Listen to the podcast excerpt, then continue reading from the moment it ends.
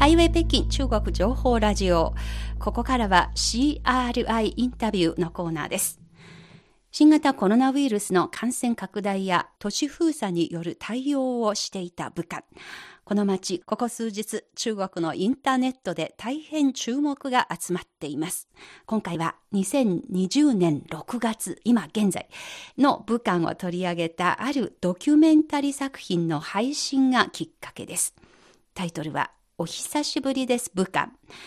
この映像は南京を拠点に活動している日本人監督の竹内涼さんが率いるヘ之夢という会社の最新作品です。長さ1時間1分もある長編ですけれども、26日の夜にアップされてから、現在までに再生回数は合計3000万回に迫り、しかもその数まだまだ更新されつつあります。この作品は竹内さん自身も出演していました。ご自身の公式ウェイボーを通じて募集した10組の市民を訪ね、彼らの案内で市場、病院、名称旧跡、ショッピングモール、そして回復した感染者の自宅、夜の屋台などを回って、会話を交わしながら皆さんの心の奥に思っていることに迫り、今の暮らしと、そして未来に対する展望などを聞き出す構成です。まあ、この作品に寄せた思いなどについて、竹内涼さんに電話でインタビューしました。ここから竹内さんのインタビューをお聞きください。CRI インタビュー、竹内さんよろしくお願いいたします。はい、よろしくお願いします。竹内です。ご無沙汰してます。お久しぶりです、はい、もう本当に私の周りで沸騰しています竹内監督の最新作品26日の夜にアップされました。もう一番最初は私の高校時代の親友から暗記症にいて私のところにたまたま彼女がお医者さんなんですね。転送されてきて。そういうことであの26日の夜にも見させていただくことができました。とっても感動、えー、ね、感動した作品です。まあとりあえずこれまでアップされてこれまでの皆さんの反響はどうですか？いやーちょっと想像以上で、まあ、僕らが6月の1日に武漢行って、まあ、約10日間かけて武漢の現状を取材してきたドキュメンタリー、まあ、映画というかドキュメンタリー作品なんですけれども、はい。まあ、1時間の作品なんですよ。だから短い動画とシーピンあの流行っているこの時代に1時間の作品なんて誰が見るんだろうとかなり不安だったんですよ。そして蓋を開けてみたら、はい、もう1日で1000万回を超えてあの再生回数ですね。まあ、多分今おそらくもう2000万回ぐらいいってると思うんですけどもう数えきれない。こうずっと伸びてるんでもうよくわからない状況なんですが、はい、まだこんなに伸びるとも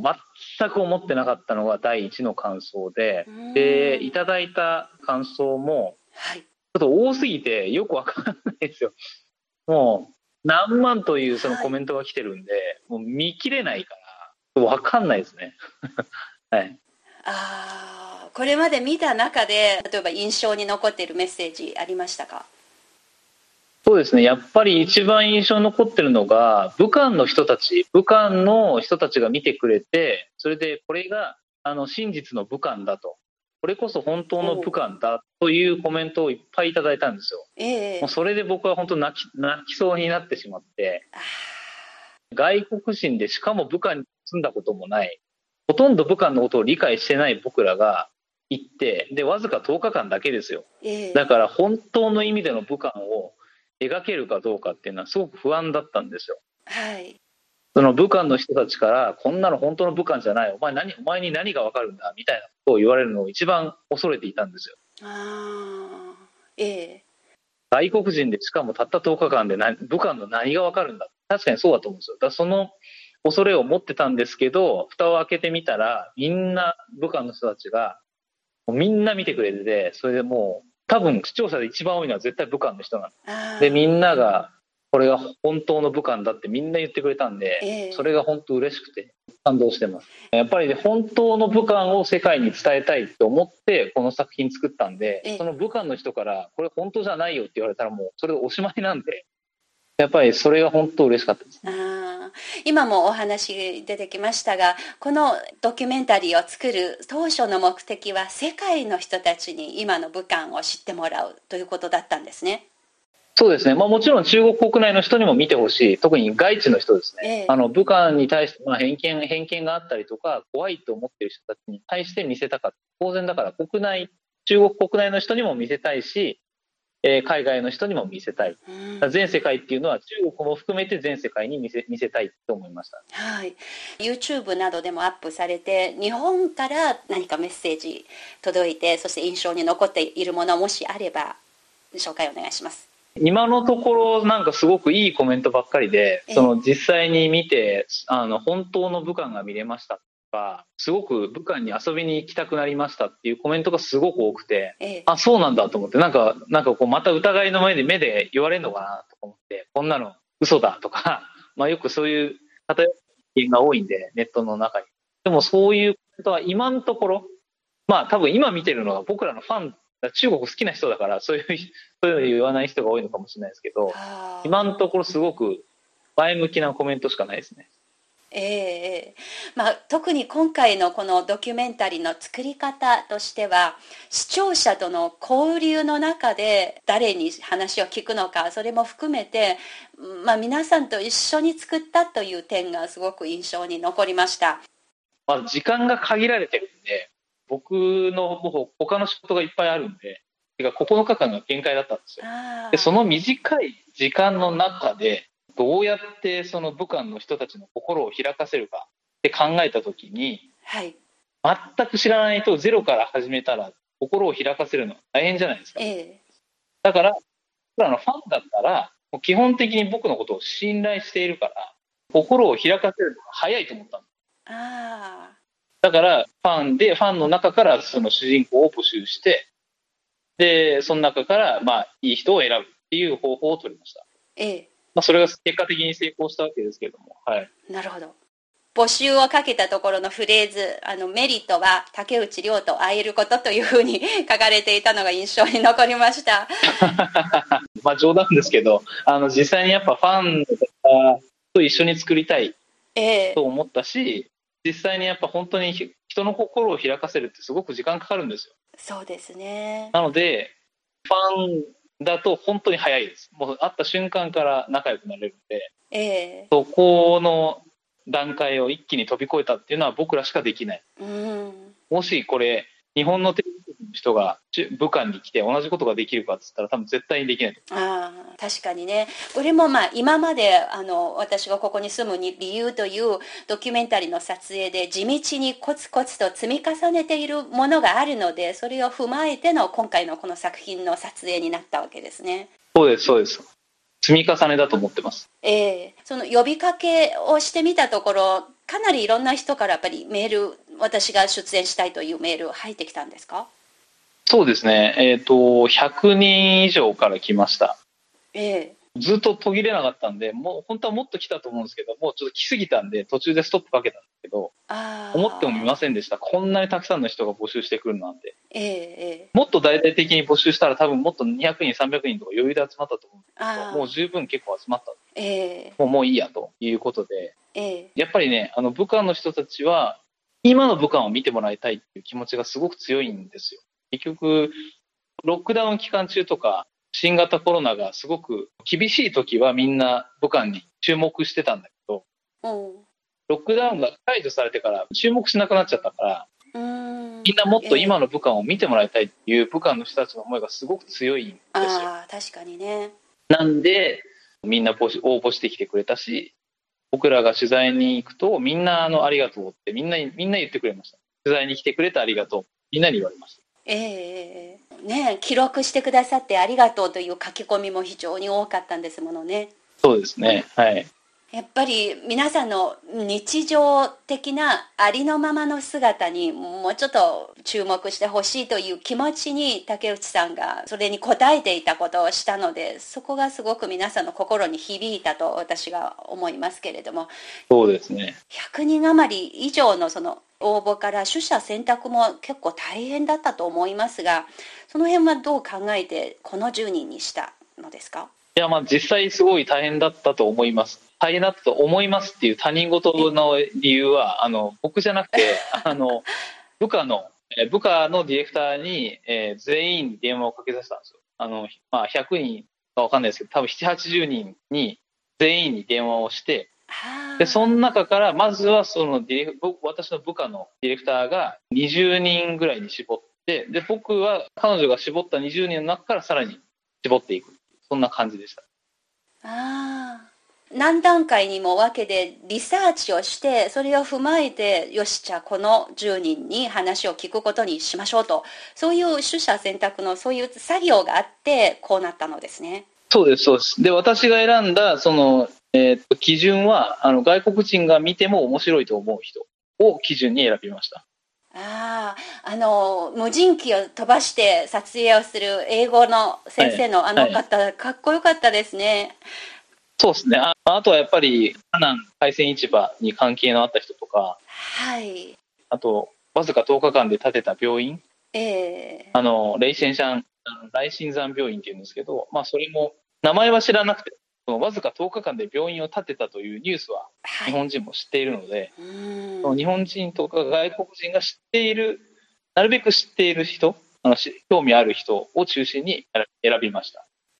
確かにね、あの本当にこれはポイントと言っている部分が抑えながら、そして一人一人の深い思いで自分自身がどう関わっていたのか、その辺の話がものすごく分かりやすく、竹内さんの聞き方もとても、あの皆さんとの付き合い方もとてもあのナチュラルで、とても見やすかったんですね。そういうところで大変印象に残りました。ありがとうございます。ということで、武漢での取材を続けていますけれども、やっぱりなんとなく取材するには困難も多かったんじゃないかなと想像で思うんですけれどもどうでしたでしょうか？その武漢では思った通りの取材できたと今思いますか？そうですね、まあ、前回、えーと、インタビューを受けたときに多分言ったと思うんです次は武漢に行きますって。はい。言ってました。予告していました。その時に思ったのは多分いろんな困難があるんだろうなと思っていたんですよ。その時は。はいだけど実際に別に何もなくて普通あの普通でした。あの 何の問題もない。別にあの南京と大して変わりもないしあの別に緊張してる感じも全然ないしあ普通です。外の人は多分いろいろ緊張してるのかなとかいろいろ厳しいのかなとか考えるんですけど実際に行ってみると別に何もないです。あの通に開放してるし、オープンになってるし、みんな外にいるし、マスクしてない人もいるし。はい。なるほどね。コロナに関して、新型コロナの状況に関して、武漢は本当にあの安全です。やっぱり武漢市民1000万人全員 PCR 検査したんで、1000万人どうやってやったのと思ったんですけど、本当にしたしたんで、やっぱり安心感がすごい強くて、コロナに関してはもうほぼ完全に落ち着いたと言っていいと思う。ただ、経済なダメージはかなりでかいんで、あの、他の北京とか、まあ、僕が住んでる南京とかに比べて、経済ダメージはもう半端なく大きいので、やっぱ次の武漢の問題はやっぱり経済だと思っています。ああ、なるほど。まあ、ポストコロナだとか、あるいはウィズコロナだとか、そういういろんな言葉があるのですが、まあ、武漢に関しましては、感染症そのものよりは、そのコロナが起きたことによってもたらされた後遺症とこれから戦うということになると。そうですね。はい。まさにその通りです。はい。お店とかがやっぱ潰れてるしたくさんその中通店舗を貸しますっていう張り紙がいっぱい貼ってあるしやっぱりたくさんの会社は結構潰れてると思います。やっぱりロックダウンがもたらした社会をねあの止めてしまったこれしょうがなかったと思うんですけど、えー、影響はやっぱり大きいんで、んあのそんな楽観的には見れないと思う。だからみんな武漢に遊びに行ってほしいなと思いました。少しでも武漢に貢献できたらいいなと思いました。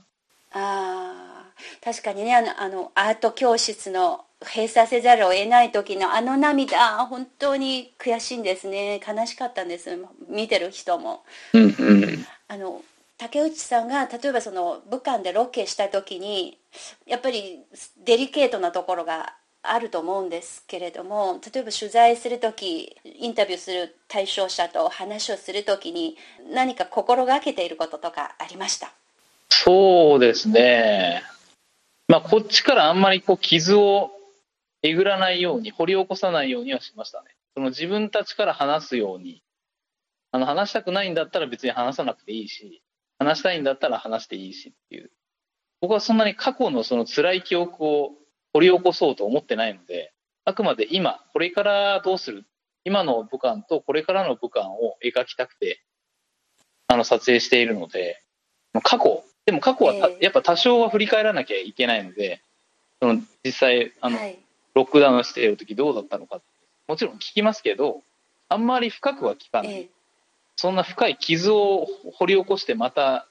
あの、聞くみたいな、そういうつもりは全くなかったんで、そこは気をつけましたね。そんなことやっても意味ないし。なるほど。あの、タクシーの運転手さんから、お前中国語下手ですねと言われましたね。はいはい、言われましたね。はい。你的中文太差了って言われました。どうでしたか？その時顔がちらっと映っていましたが。いや、別に面白いなと思ったよ。やっぱ武漢の人って結構正直で、あの直球な人が多いから、ええ、大体みんなあの褒めるんですよ。僕の中国語。まあ自分で言うのもなんですけど、普通に流暢に喋れるんで、あの、大体ほとんどの人が、竹内さんの中国語なんでそんなうまいんですかって、毎回褒められるんですそうですね。それを逆に、そう、ああやってこう、馬鹿にしてくれるっていうのは、ああ、面白いなと思いましたね。これもある種の武漢の人の気質というふうにも受け止められるのかしらね。そうそうそう。えー、そういうことを平気で言ってくれることによってまた距離が近くなるんで、はい。褒めてばっかりだとね、距離が縮まんないんで、逆にそうやってけなしてくれた方が距離が縮むんで、まあ、そういう意味も含め、はい、武漢の人のそのまっすぐな性格っていうのはいいなと思います。あまあそれも含めて約10日間の今回の武漢竹内さんにとって何回目の武漢になるんですか？何回目なんだろうな多分45回目ぐらいだと一番最近は3年前であの武漢のカレー屋さん武漢に住んでる日本人のカレー屋さんやってる人いるんですけど、まあ、その人を取りに行ったのが3年前で。ああ、そのダオイエイエの時に、島田さんのロケの時に。そうそうそう、ダオイエイエですね。島田さん。そうそうそうそうそう。今回ね、島田さんも実は撮影してるんですよ。はい。まあ、本当に竹内さんのファンの中では武漢と言いますと島田さん島おじいさんというイメージで、はい、その方がすごくみんなに中国の多くの人に知られていますので、まあ、もしよければ島田さんの近況について教えていただけませんか？どんな感じでしたか？まあ相変わらず近畿でもう今73ぐらいになったんで、はい、昔よりもちょっと元気なくなってましたけど、まあ基本的には元気で、ええ、カレー屋さんは相変わらず開いているし、なんですが、客はもう全く入ってなくて、彼らの客って大学生中心なんですよ。大学がまだ始まってないんで、僕はまだ回復してないが現状。CRI インタビュー2020年6月の武漢の様子を記録した映像ドキュメンタリーの監督竹内涼さんに話を伺っています。新型コロナの感染って言いますと、もう武漢では完全に過ぎ去ってもうとっても今、武漢は安全な街です。しかし、社会の機能にストップをかけて対応していたので、代価が大きい。そのため、経済の立て直しという厳しい現実がある。というお話、本当に深い印象を受けました。まだまだ道のりが長いということがよくわかりました。さて、このお久しぶりです武漢の番組の最後の方に竹内さんは年内にまた必ず武漢へ遊びに行きますと予告を出しました。ただの旅行ですか？と突っ込んで質問しますと次のような計画を教えてくれました。毎年僕らはファンミーティングをやっていて、ファンの集いですね。毎年年末に南京で50代チャイルダリーを私がここに住む理由のファンミーティングをやってるんですけれども、僕らの番組のファンが全国から南京に集まって、で、みんなで一緒にイベントやるんですよ、毎年。そのイベントを今年は武漢でやる。はい。あなので、あの、今年中にもう一回行きますって言ったのはそういう意味。とりあえず今そのファンミーティング、竹内さんが今考えている規模はどのぐらいな規模の会ですか？やっぱそれもその武漢武漢の政府の人に聞かなきゃいけないんですけど、あの普段毎年やってるのは結構多いんですよ。300人とか400人とか、多い時は500人ぐらいいるんで、まあ、その規模のイベントが開けるかどうかっていうのは、地元の政府に聞かないと分かんない。なるほど、なるほど。あの、それはやっぱり様子を見て決めます。皆さんもっと武漢という街注目してほしいと応援したいとそのような気持ちを込めてこの企画を今考えているのでしょうか？ああ、そうです。おっしゃる通りです。やっぱ、まあ、うちの会社の社員も全員連れて行こうと思っているし、あの、僕らのファンたちにも、やっぱり武漢に来てほしい、武漢に行ってほしいっていう思いはあるので、ええまあ、実際行けばね、あの、武漢の経済にも貢献できるし、は武漢本当にいいとこだったんですよ。別にそのコロナがあったからとかなかったからとか関係なくて、あええあんまりちゃんと武漢でちゃんと旅行したことが今までなかったので、で、今回この取材中に結構いろんな旅行、旅行じゃないですけど、まあ、その観光地に行ったりとかして、本当に良かったんで、応援するっていう意味もあるし、本当に武漢がいいとこだったんで、行く価値あるよって言いたいので、うんそういう意味も含めてファンたちに武漢に行ってほしいなと思ったんですね。はい、あの日本にいてこのラジオを聞いている皆さんに武漢はこんな街です武漢の人間はこういう あの気質のあの方たちですと紹介してもらうならばどういうふうになりますか？やっぱりね、飯が本当美味しいですね。しかも安い。おルーガンミエンっていう、まあ、麺を紹介しましたけども、熱乾麺ですかね。あれがめちゃめちゃ美味しくて、しかも安いんですよ。5元。5元だから80、80円ぐらいですね。別に美味しい店探さなくていいんですよ。そこら辺にある店適当に入って食えば美味しいんですよ。で、しかも、朝食がすごい有名なんですよ。ゴーザオって言って、ゴーザオ。私これも武漢の人に最近聞いたばっかりで普通はあの年越しの時にその越し過ごすという字しか使わないんですが朝ごはんがもう年越しと同じように大事なのでだから朝越しというふうに言うらしいんですねああ、そうなんです。それは知らなかった。とというふうにあの受け売りなんですが？でも種類がめちゃめちゃ多くて、あの、大体南京で朝ごはんっていうと、まあ大体、ジェンビンとか、パオズとか、シューマイとか、まんじゅうとか、そんな多くないんですよ、種類が。ええだけど、武漢の場合、すっごい種類が多くて、毎日食べても全然、毎毎日違う朝飯を食べれる。おー種類がすごく多いです。これ旅行にする人にとってはすごく魅力的な点ですねそうですね。だた辛いと思いますよ。選ばなきゃいけないから。たくさん種類がありすぎて、何を食べるのかっていうのは辛い選択ですけど、まあ楽しい選択でもあるんで、ああそれぐらい朝ごはんがすごく充実しているっていうのが一つと、あと、家シャオですね。うん屋台、夜の夜食ですね。外に机を置いてビール飲みながら、まあ、いろんなシャオカオとか、串焼きとかですね。武漢名物料理を食べてるんですよ。それがすごい良くて、とにかく飯が最最高です。風景とか歴史とか文化とかそういった景観の面ではどうでしたか？景観の面で言うとやっぱり長江ですね。まあ、南京も実は長江、長江流域なんですけど、はい南京の長江沿いの景色よりもはるかに武漢の長江沿いのあの景色の方が綺麗です。圧倒的に。南京の場合は長江沿いは農村ばっかりで、あんま発展してなくて、街の成り立ちが違うというところで見えてきた風景が違うということですねそうですね。で、まあ、長江を挟んで、あの橋がいっぱいあるんですよ。綺麗な橋が。ええでそれぞれ一つ一つがすっごい色が違くて綺麗な橋が並んでいて、ええその長江の両岸でまた違った文化があるんですよ。うーんだだけど、まあ、武漢で言うとその長江流域にみんな暮らしてるんで、その川と暮らす生活、うん、それがすごく綺麗です。とにかく水が豊富なんで、ええ。水と暮らす街みたいな感じですね。